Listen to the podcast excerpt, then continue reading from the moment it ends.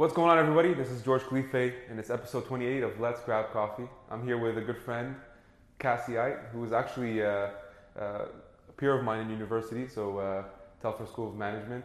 Uh, Cassie is the co-founder and CEO of Desk Nibbles, the best way for offices to actually order snacks, beverages, and much more. Desk Nibbles is trying to make things healthier for offices for their employees. Uh, but Cassie has a very cool story, very cool background uh, as an entrepreneur of different ventures, but also did a bit um, of sort of venturing in the in the corporate route, which we'll talk about. So very excited to have you, Cass. Uh, it's good to see you. Thanks good for having me. Friend. Cheers, man. So um, look, tell us a bit about yourself. Um, tell us a bit about your background. What's the kind of story of of Cassie Ait? So I, would always been entrepreneurial, okay. and I have a younger brother. We're only two years apart, and we've always worked on different projects together, different ventures, and we just like building and solving problems. So we probably the earliest venture we ever started with was we were 12 years old, uh, or even younger than that. I think I was maybe maybe I was 10, and Emil was eight years old, and uh, we lived on a busy street in the west end of Ottawa, and we would fix bikes for all the kids in the neighborhood, and then for passerbys. Um, you know, whether they had like a, a flat tire or whatever, we would change their tires and then Emil was also selling Gatorade on the side while I would do this. So we were always working on different things together. From there, we we built a hedge touring business with hundreds of customers that we served across the west end of Ottawa, which we sold that business when we were about 16 years old. Um, and then we we ran a Kickstarter campaign selling a piece of software. And I think from an early age, we we both really enjoyed business. I went on to study uh, business with you, of course, studying finance at the Telfer School of Management, and then Emil went to go study computer science at Carleton University. So we worked on a number of different projects um, along the way, and a few others throughout university, and um, you know, profitable businesses, great little little businesses that we ran, um, and then after graduating, I think we realized the importance, both of us, mm-hmm. of working in a large organization where we can learn from more experienced people. Yeah. The one thing that we always, I think the, one, the, the kind of things that we, we really enjoy doing are solving problems and, and learning a lot. So uh, we're huge fans of infinite learning. Uh, Barry Diller is, is a, a, strong influence of that. He's a, an amazing entrepreneur. You should check him out if you haven't heard of him. For um, those listening, who's, who's Barry Diller? Barry Diller. So Barry Diller is a founder. He has invested in um, many different companies. He's one of the founders of Fox, um, and after that, he's invested and founded, I think, 20 or 30 businesses that you that people have heard of. It's he's got an amazing, um, amazing. Uh, podcast too that, that he was on with Reid Hoffman. Okay. Um, but it, uh, anyway, amazing entrepreneur.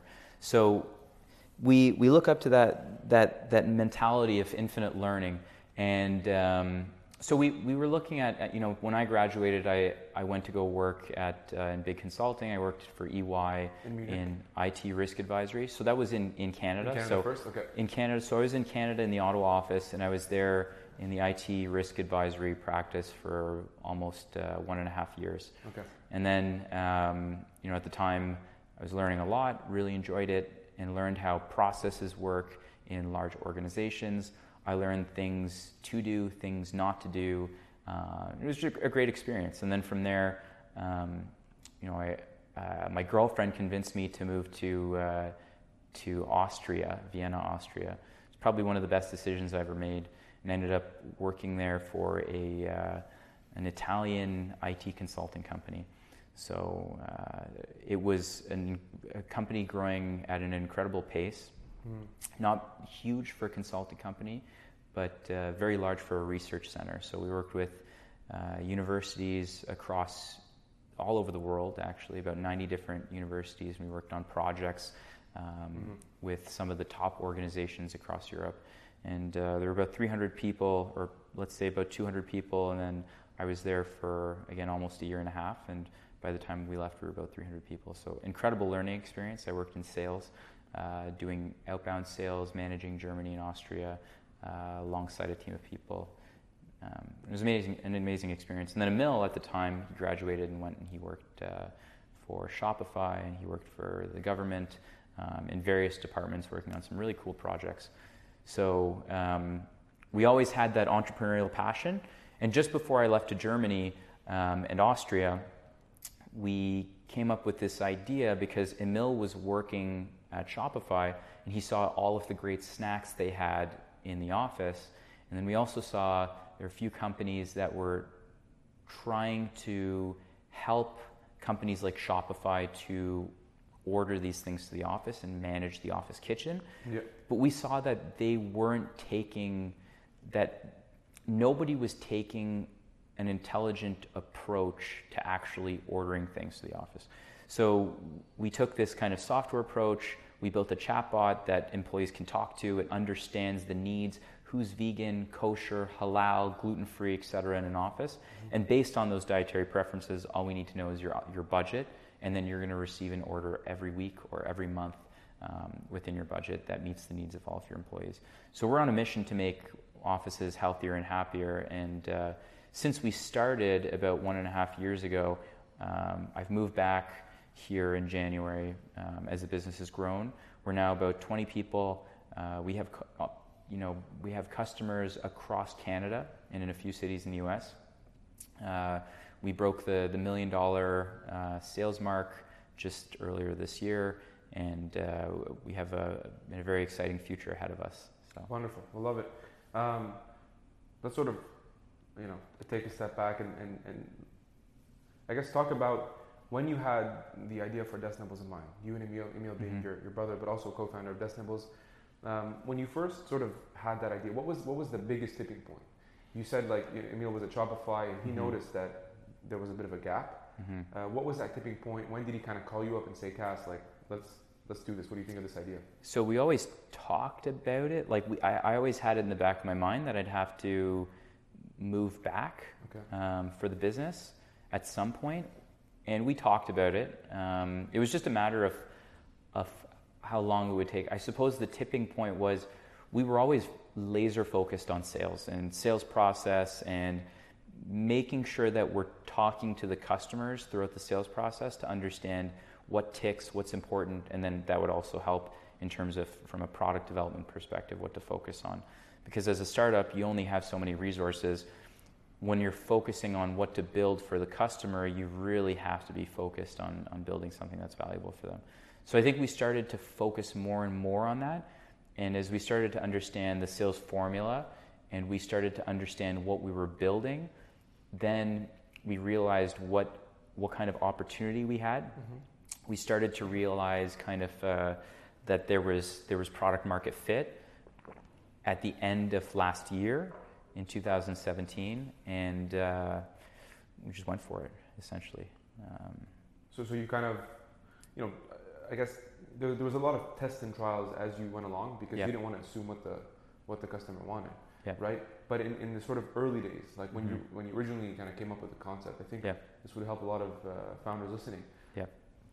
Was there a bit of like you imagining what this is going to look like? Mm-hmm. Did you talk to clients beforehand? How did you kind of approach sort of the design phase of, of what Desk Nibbles would look like eventually? So, um, yeah, it's difficult. I think there are two ways to start a business really? Or there are a few ways, but let's say the two most common ways are you, and things are always going to change, yeah. is uh, you build the product before, before you actually get sales. Mm-hmm. Or I think the, the approach that's probably more interesting and, and like is the, the one that you see that's more common, that, that other one is a little bit more rare because you need you need money to start and to pay people and to build that product.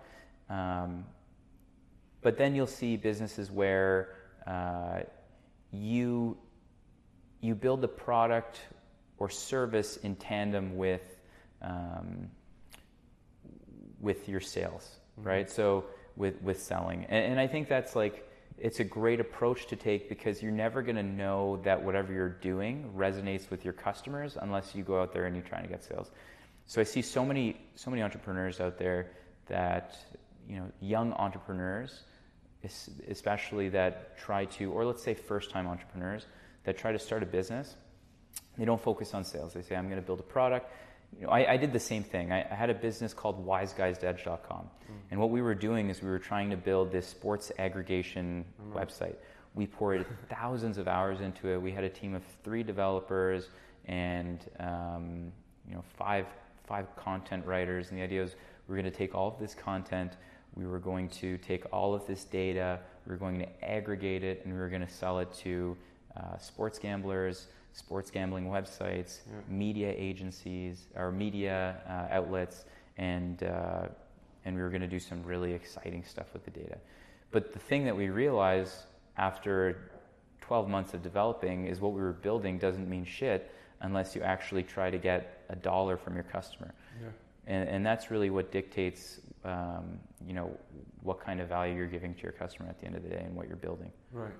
And it's interesting. I mean, you, you, you sort of have a tech component to Desk Nibbles, mm-hmm. but unlike many entrepreneurs that we know, obviously in Toronto, Ottawa, Montreal, uh, and across the world, I think tech has become such a prevalent uh, word associated to entrepreneurship, right? It's almost mm-hmm. like you almost assume that if someone's an entrepreneur, you know, they have an app or they have a site, a platform, e-commerce. There's some some tangent yeah. to it. You do have a, a tech component, but the yeah. basis of what you're offering is not necessarily technology.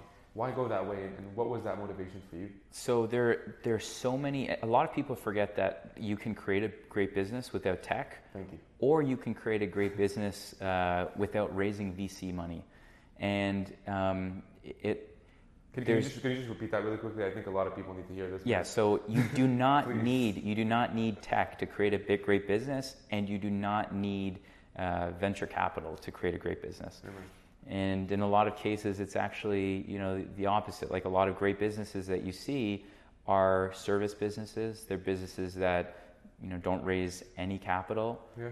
And maybe they take debt and uh, they find other ways to finance their business there's so many different things that you can do um, that uh, when it comes to fundraising that like it's it's just ridiculous to me how many people go after VC money. They they'd be infinitely more successful creating a business without it. But uh, it, it, does it is it can be highly effective in certain scenarios. It has scenarios just, where, where it's important. Yeah, not every business is going to be a Facebook, but uh, for those those opportunities where you can build a business like that, that's uh, you know, a great way to go.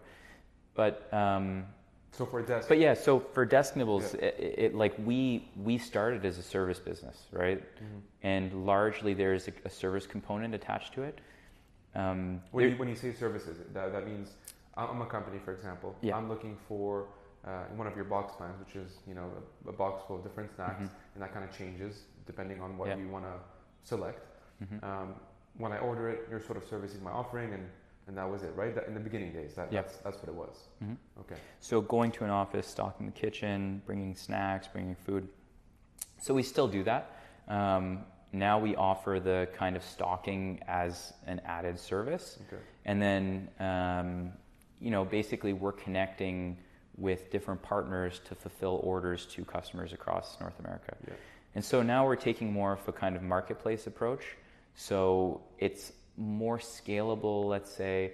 And so you'll you'll see like there are a lot of really great companies that are built as a result, of, you know, starting as a service business, and then they realize, hey, we have this great opportunity where we have tens of thousands of people coming to our website, but because we're a service business, we're only able to service, let's say, you know, six customers per month. The ones you work with, yeah. Yeah. Whereas you know you might think, okay, well now if I transform into a kind of a product business, then now I can serve you know, thousands of customers a month, right? Mm-hmm. So it, uh, yeah, it's it's an interesting model to to to see um, a lot of entrepreneurs that I think are really smart take that approach, especially if you are an earlier entrepreneur. Like there are a lot of entrepreneurs that have the luxury where, you know, or their experience and they they're able to take those risks and go for the moonshot in the early days and build this, you know, great tech product business. Sure. But but yeah, so I mean, a consulting business can be even a consulting business that is a service business and depends on on your time and effort can be a great business because you know it's um, it's just a different lifestyle and a lifestyle that might fit with a lot of people. But anyway, um, Yeah, like like there's. I'll give you an example. One great book I'm reading is by uh, Rand Fishkin. It's it's called uh, it's called uh, Lost and Founder. Okay. And so Rand, it's he, he he talks about his experience of starting this SEO consulting business in the early he was in the early 2000s with Wow. his with his mom. And so they had this business, they were $500,000 in debt, and then they ended up transforming the service business into this um, highly scalable product business selling this, this SEO software. And so now, today, I think they're doing about $40 million a year approximately in sales. And it's just a great, it's an amazing book. I recommend it to any founder. It's one of the, the great ones I've, I've read recently. But uh, yeah, it, talks exactly about that. That- Now, now tell me, tell me something, Cass. I mean, with especially in the early days, right? I think every every founder entrepreneur is going to go through this where you have to you have to decide what roles you want to play, right? I Mhm. mean, it's very it's very obvious. Like if you're if, you know if you're more into business and marketing or negotiations or you're a good presenter, Mhm. likely you're to be the, the face of the company and you're going to be the CEO. And, uh, but that sort of role splitting, I think, is always a question that comes up. One, like how to actually split the roles, but two, how to find right teammates, right? I mean, Mhm. right kind of um, early on partners. It doesn't have to be a co-founder. It could be a partner later on. How do, how do you sort of structure that from your mindset, and, and what kind of pieces of advice would you give someone? Because I know that's that's really important. so uh, okay, that's a, that's a great question, and I think a lot of people miss miss this because they don't they don't actively seek out to understand what their weaknesses are. So one thing that I'm always trying to, to do is ask for open feedback and make sure that you know you're you're totally open about understanding what are your strengths and weaknesses Yeah.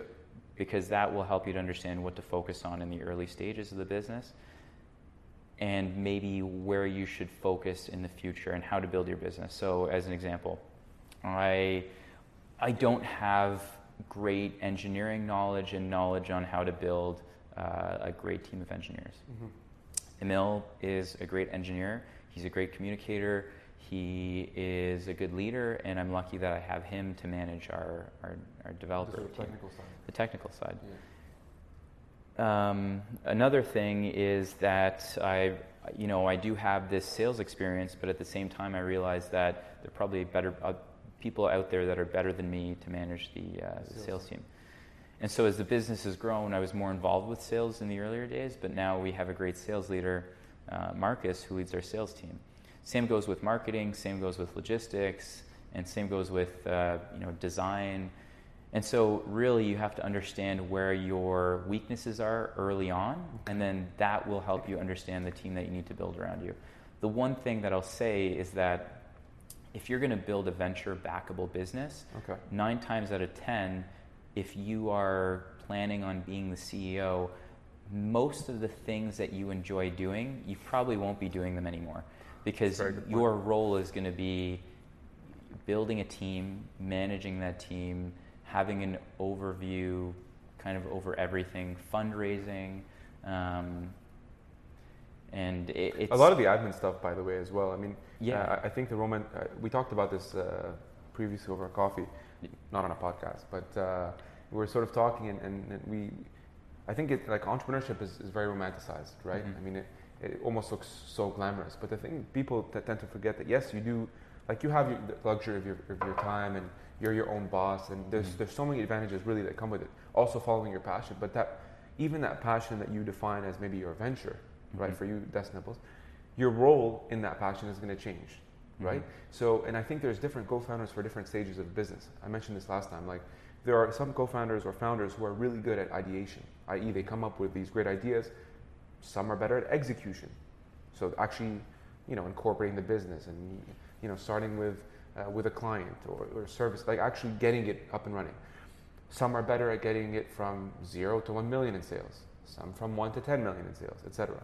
And then you know some are just operational founders where they can actually really operate the sort of micro, the day to day of the company. But then they might have to step aside and say, you know what, I think it's time either for me to look beyond this or partner with someone who can take you to the next level. Mhm. So that being said, how do you have like how do you almost uh, battle with your ego, right? I mean, not not that I think everybody has an ego a bit, but Mhm. uh, especially if it's your baby, right? Like this is something that you've been working on.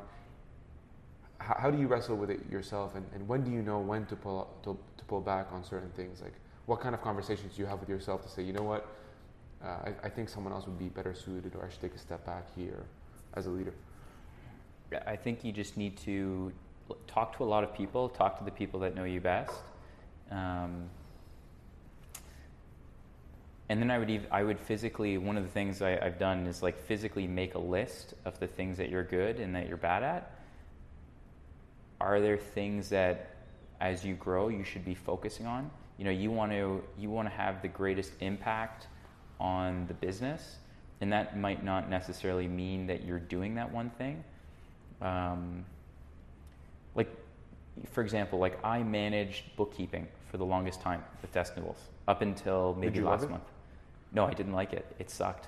You know, I'd spend, I would spend maybe, maybe two full days a month doing bookkeeping, Yeah. and then another full day closing the month off, doing analysis, kind of month end closing stuff.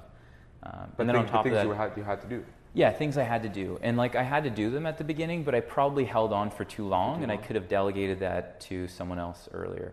And so I realized how much time I was spending and Mm. I kind of looked at like, you know, I could spend this time with customers, I could spend this time helping motivate my team, I could help spend this time working on strategy.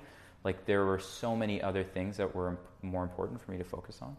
So uh, you know, we outsource that Mm. right? But you know, you have to you have to really be conscious and open-minded about what the best use of your time is. So prioritization, like crazy, um, so so important. And maybe that's like you should always be prioritizing like crazy, um, And for you, is it like a to-do list? Like, do you wake up in the morning and say, you know what, these are the top ten priorities I have to do? Yeah, every Sunday I'll do a calendar audit and I'll look at what are my upcoming meetings this week, what's Nice. important, what should I focus on. Every morning, I'll you know I'm up at six seven a.m. and uh, the first thing I do in the morning is I look at okay, again, what do I have to do today? What are the highest impact things I can do? I have a to-do list that basically gets updated. Um, I've got my goals for the week, for not for the week, for the for the month. Mhm. I've got my goals for the year, um, and those those do change. It's incredibly hard to kind of like gauge even one year out for a fast growing startup where you want to be and the things you want to do. But Mhm. um, it's important to be conscious and think about those thing act, those things actively. Yeah, versus being reactive and so on. Yeah. You raised uh, a bit of financing for Desk. Mhm. Um, can you tell me what, what kind of financing, why, how'd you do it, Yeah. ups and downs? So we we looked at the business uh, earlier this year, Okay.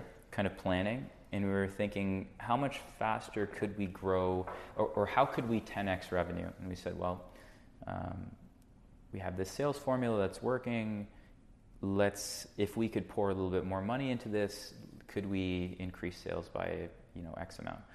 So um, we said yes, it, definitely, certainly. So what is that amount of money that we can take, and uh, how can we put it to work? And so it wasn't. We wanted to, avoid going down the VC route or kind of angel route yet, because I mean you don't want to dilute yourself, right? And if we had the ability, we were lucky enough to be able to service that debt, so we took a small amount of debt from BDC, and uh, that allowed us to grow. It was about two hundred and fifty thousand dollars, and that allowed us to grow um, a little bit faster. So it was, uh, you know, it worked great. It was a great option, and since then we've we've pretty much doubled our, our revenue. For a lot of the founders listening, I think I think that's a great idea. I mean, there are alternative uh, sources of capital. It doesn't have to be equity financing, Mhm. uh, and I think venture debt uh, actually is, is, is becoming more increasingly important. You're seeing the big banks do it. RBC, um, BMO, TD, CIBC. They're all kind of getting back into the venture debt space. Mhm. Um, Espresso Capital is, is a popular firm in, in Toronto, uh, and so on. So BDC as well. Um, so it's interesting you took that route. Uh, I mean, Desk Nibbles has had really positive growth. Yep. Right, and, and you mentioned it early in the podcast from zero to one. That's very difficult to do. Okay, and Mhm. from I think the, uh, the the thing is, man, in entrepreneurship, you know, and I, I get caught in this myself. It's like, oh, you know, like we'll only look at companies with two to five million. And we, it, we say it so often that we often forget, maybe from the investment perspective, how difficult it is to actually get to 1 million, let alone like $10, like sell something for 10 bucks. Like it's actually very difficult to do. Uh, and I think for a lot of founders watching this, sometimes they underestimate the amount of effort it takes, the branding, like thinking about churn, recurring revenues, all these things. What would you say are maybe three lessons that you've learned from getting to zero to one uh, that you can kind of pass off? Um, if you're not embarrassing yourself, then it's not too early. Number one. Yes, sir. So, like the first, the, what we did in the first, let's say the first year of Desk Nibbles was so embarrassing. Like it was just looking back at like what we were offering customers. It's crazy that any customers would ever want to talk to us. But I think we were because we're young, we were passionate about what we're doing, and um, we were working towards a solution for the customer. We were so focused on them, they wanted to listen to us and wanted to support us, right? So. Um, I think since then we've we've you know really built up a pretty valuable offering for them. So It's kind of before you continue. Uh, I like Reid Hoffman's quote: "Is uh, if you're not embarrassed by the first version of your product, then you've launched too late." Yep. So uh, yeah, for sure, that's exactly it. Like I mean, even today we'll launch different features and different things that we offer to customers, um, and it, it they can be embarrassing. But you're trying. Yeah, exactly. Exactly, and like like it's the it's you know you need to find out earlier if, if if what you're doing is actually valuable to the customer. So talk to customers, so important. Um, so yeah, that leads me to the next one, which is you know talk to customers early. You know what what would they pay for? There was a great a great I, I forget who was who quoted this, but uh, they said that they would go to customers and they would ask them. I think it was the uh, the two brothers that started Stripe. So Okay. they would go to um, they would go to customers and they would say, okay, how much how much would you pay to uh, how much would you pay for um, or would you pay a dollar for this? Okay, now what would we have to do for this for you to pay No doubt. ten dollars? Ten dollars. Now, what would we have to do for you to pay hundred dollars? Like now, that. what about a thousand? Now, what about ten thousand? Now, what about a hundred thousand? And so they they learned very quickly, like, okay, what kind of what kind of value we can we can bring to the customer. So, um, you know, continuously talking to your customers and your prospects, and um, just getting out there, super important. Yeah. Do it do it as early as possible, even before you have a product. Okay. Interesting. I, I, I like what you said about actually going to the customer because a lot of times you assume, Yeah. right? And you're emotional to your product or service, and so you think you know what customers want, Yeah. but you probably have no idea. Yeah. The other thing, uh, I can't remember what podcast. Um, I think it was a scale scaler Mhm. uh, or s- some entrepreneurial podcast. They were talking about going to a customer and saying, "Look, think about a utopia. Okay, no sandbox, no limits, nothing. If Mhm. I'm to tell you that I want to build this for you, Yeah. give me everything you can possibly imagine in doing for you, and then let's, let's reverse engineer. hmm Let's take it back from there. hmm Um, and I think because so many times you, you place limits, and especially I found this personally, like when you work with technical co-founders, uh, it's not that they're they they have the same dreams and visions that you do, but because they're coding, they know almost the parameters of what they're playing in. I Mhm. find sometimes in business, like especially with the creative mind, you're coming like, you know, almost like you're you're you're like Elon Musk shooting from Mars, you know, Yeah. uh, and and you forget that you still have to build, you know, a spaceship, test it. Can't just send people to another planet, right? Like, Yeah. um, and so I think that's sometimes where we get caught because I'm always thinking ahead, ahead, and like the future. Just tell me, George, look, we, st- we still have version two, buddy. Mhm. You're thinking of version 25. Yeah. You know, uh, so just Yeah, relax. start small, right? So I would say like those those two things super important. Um, otherwise, you just got to do it. You just got to go out there and do it. Like the hustle, the hard work. yeah, like don't be the hustle, the hard work. Like you're gonna work hard, but it's gonna be highly rewarding. I've probably worked over 100 hours a week since I was you know 16, 17 years old, and uh, I love it. Right? Like Can, can you tell me a moment where, like, you really applied the hustle? I, I just want I want to sort of contextualize what we mean by it because I think it's it's such a templated thing to say. I don't mean like you know like hu- yeah you know I don't mean it this way. I, uh, I, I so, more so want to say from like an entrepreneurial lens.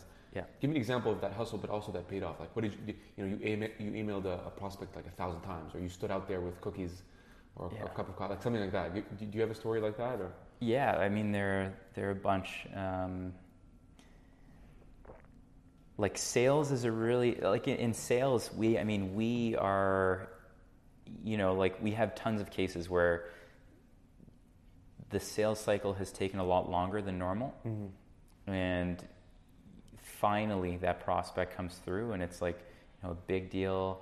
And you look back at the history in your CRM and you see like you know I had 30 phone calls 50 emails been following this prospect for over 6 months. Now the deal closed and you know it's like a, that's a great feeling to have. Um, especially if you're if you're hungry like if, if you're sort of chasing you know after after so long and doing all the right behaviors like that's Yeah. what sales really is Yeah. you know and I, i'm taking a uh, sort of a sales course right now with Sandler but Yeah. that's what they call it like sales is really doing the right behaviors to get to the right outcomes Yeah. you know and i think uh, if, you you sort of overlook those those behaviors mhm, you know people uh, they'll sort of mis or, or dismiss uh, cold calls mhm. They'll say like, "Oh, that just isn't going to work for, for my space. You don't you don't know my space, George. There's no way cold calls are going to work." And then you start doing the right behaviors, the Yeah. follow up, the persistence, and look what happens, man. Yeah, exactly. Like it, it's it's it's tough. Like you, you work hard and it pays off, but I, I suppose you have to be mindful of like you know there's you should relax and you know take times to relax too from time Mhm. to time, um, but enjoy yourself, right? How do you do that? Like, what, what's your sort of system of kind of winding down? Because this is also your business, right? Mm-hmm. And so that's even more difficult. It's not like you just go turn off the lights and that's it, hmm right? I mean, Yeah, it's not easy. like you have to set. I think it's good to important to set some kind of rituals that you have. Um, for me, like you know, I'll I'll go to the gym at least three times a week, and that's a great way for me to de-stress. Um, What's your workout routine right now? it's uh, my workout routine. Yeah. Like, what do you do? Is the So I. I do this routine. I've been doing uh, a PPL routine. It's push movements one day, pull Okay. movements one day, and then leg movement, like legs. okay. uh, another day. And so for me, that's like it's it's a great like it's automatic, right? I know my my routine. I know which stations I have to do, which movements I have to do, and it's like automatic. It's like I'm I'm meditating for that that Mhm. hour and a half, right? It's a really You really shut off. You put on music. Like yeah that's exactly what I love about it, man. Put on Nobody's music, put bothering you. exactly. Put on a podcast. Nobody's bothering you. Unless you're you're that one guy in the gym who has the AirPods on, like actually doing a conference call. Yeah, You know, while, while squatting, like I I've, I've done that before. I've done that it before, was but- Cassie the whole time. But that was maybe, uh, yeah, I've done that before. But I- I've tried to, you know, Was- not. Was it was it getting that prospect the six months? That was the last call, wasn't it? Was- yeah, may, well, it was a cru- it was a crucial moment. But I, you know, now I try to make sure that those times are are like just me times. Got. And then also uh, maybe one other ritual I have is that I try to I try to have uh, breakfast with my family nice. every Sunday. Okay. So uh, you know, taking that time time with family is important too, and making sure because I, I I mean I don't see you know I don't see my family and my my parents. I, I see my brother every day, right? But uh, I don't see my parents you know so often. I don't see uh, you know friends that often. So taking that that Sunday with friends and family uh, is important. You just you just reminded me of something that I really want to ask, and I think it's a good question. But you're saying, uh, you know, you were you were saying like I, I work with my brother every day. hmm The first thing that I could think of, especially being Lebanese, is this is the advice that everybody gives: is never never uh, do business with family. Like never never go, sorry never go in, no, not never do business. Never go into business with family or really close friends for Yeah. obvious reasons. Um, did you have that sort of challenge in your mind early on? And and if so, how did you overcome it? And how do you guys operate, like personally as bros, but hmm uh, when it's business is business? Like how do you have that that separation? Yeah, so we, I mean, we've been been working together on different things since we were, you know, like 12 years old, right? Okay. So, so we've Selling always, Gatorade, uh, yeah, selling. Gatorade and and uh, and and fixing bikes on the street. But we, yeah, we've always like worked together, and so we know what it's like, Yeah. and you know, we're like best friends, and we know each other so well. So it's amazing to have that trust. Um, I suppose it's not for everyone, and I've seen it go bad where people don't ha- aren't Yeah. able to, to do that, right? And like, sure, there are moments where we, we disagree with things, but we always make sure that like the conversations we're having and disagreements that we're having are always extremely logical, Okay. and that uh, you know I don't even think we've had to have a mediator ever before to make a decision. It's just because we're trying to apply you know 100% logic to the decisions that we're making. Um, but like from the perspective of balancing work work and life, I hate the idea of work life balance. I don't think that's true. I think like Cass, you're gonna get a lot of comments right now on this podcast by saying that. All right. yeah. I, I hate work life balance. I hate the term. It's it's like so Okay. it's it's so like maybe I, I just don't like the way that people think of work life balance. Yeah. I don't think it means the right thing. It has it has the wrong definition. Okay. So how, how do you define it? I, I don't think it's a balance. Okay. It's more of a, and I think a lot of more people are saying this now these days. Maybe it's like a cliche thing to say, because it's, uh, and I, I, but I totally agree with it. It's, it's that life, like work is a piece of life, and there doesn't necessarily have to be a balance there because I think there's a negative connotation towards work. Yeah. And I think that if you're going to spend your life doing something, you should le- at least try to be happy doing that thing, right? Yeah. and you're spending you know a third of your life doing something right make sure that you're doing something that you're excited to wake up and do every day right Yeah. so so yeah i mean that's in- incredibly important Just on that fact too, I just want to say, like, I definitely agree with that. There's actually research, obviously, that shows um, uh, people who retire, right, but still have a purpose, Mhm. and it could be something as simple as like gardening, or I don't know, uh, sitting on a board, or but but doing something and having like when you wake up, you have a purpose, right? You have some intention. You're likely to live longer, Mhm. right? But and uh, this is an easy, even easier example. If you ever went to the Caribbean, you know, you went to uh, like an all-inclusive uh, resort, man. So every time I, I go to these resorts, I'm, you know, it's like I'm supposed to spend seven days there, and by the third day, I'm like, like I'm kind of almost bored of it. Like, look, I, I've sat on the beach, you know, the food is great, drinks are fine, like we had a good time, but like now I need to go back and, and hit the routine again. You know, I almost Mhm. feel you can just kind of you, you get out of it. So this whole notion of retiring and sitting on, you know, in the Bahamas for the rest of your life sounds very appealing. Yeah. You know, but when you actually go to do it, I guarantee you by the fifth week you're going to be back in Toronto, hitting the, the pavement and, you know, doing some some calls. So um, it's true. yeah It's 100% I'm going to hit you up with uh, to wrap this up. Two things. We're going to do a bit of uh, rapid questions. Okay. Uh, rapid questions, not rapid. uh, so I'll be asking questions. You answer quickly, um, and then a, a piece of advice um, for our audience. Is that cool? yeah All right, buddy. Uh, first one sounds easy, pro- probably obvious. Uh, favorite snack? uh, we've got these uh, these coconut these coconut uh, snacks they're like these protein coconut balls Okay. by Like the um, freshy one? No it's like a it's like a packaged coconut protein coconut ball it's delicious Oh, that's the one you you uh, let me taste last time. I think I, I brought you one last Yeah. time. Yeah, it's a it's a great snack. That's a good one. So okay, okay. Yeah. Favorite city? Favorite city? Um, depends. It's so tough. Give me one, Cassie. Vienna, Austria. Vienna, Austria. Yeah. You're gonna go with that? We're in Toronto, man. We're filming in the sixth. Yeah, You're gonna say Vienna, Austria? you got to go there. If you if you haven't been there, then you you don't know what you're missing out on. It's an amazing city. I hope John Tory isn't listening to this podcast, but uh, no, just joking. Um, most exciting time? Most exciting time tomorrow. Nice. Most challenging time? Uh, most challenging time. Ooh. Hmm.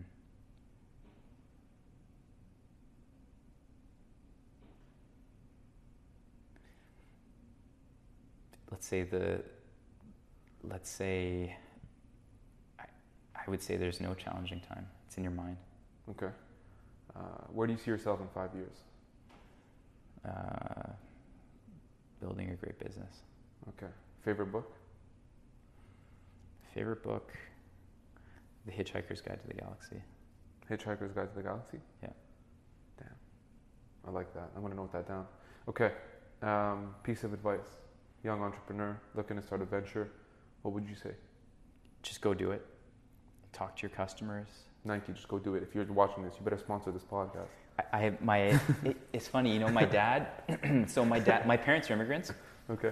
They're both from. uh, Originally from. Uh, my mom is originally from Bolivia Okay. in South America, yeah. and then my dad's from Algeria uh, in North Africa. So very different mix, but uh, you know, as like an having an immigrant parent. Russell Peters makes this joke. He talks about like the funny ways that his dad swears.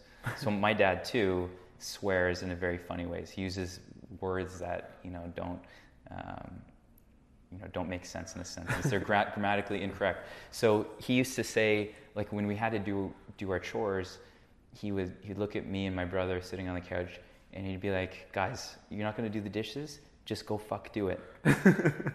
and so even when Just forget the ing. so so now today when when we're you know working on the business or doing something exciting or have a an important meeting we're telling him about to wish us like he says guys just go fuck do it So go Right. fuck do it. yeah so I, I tell all the young entrepreneurs just go fuck do it Episode 28 of Let's Grab Coffee. yeah, I'm trying to be serious. Just go fuck do it, man. Cass, I appreciate you, buddy. thank you Thanks, man.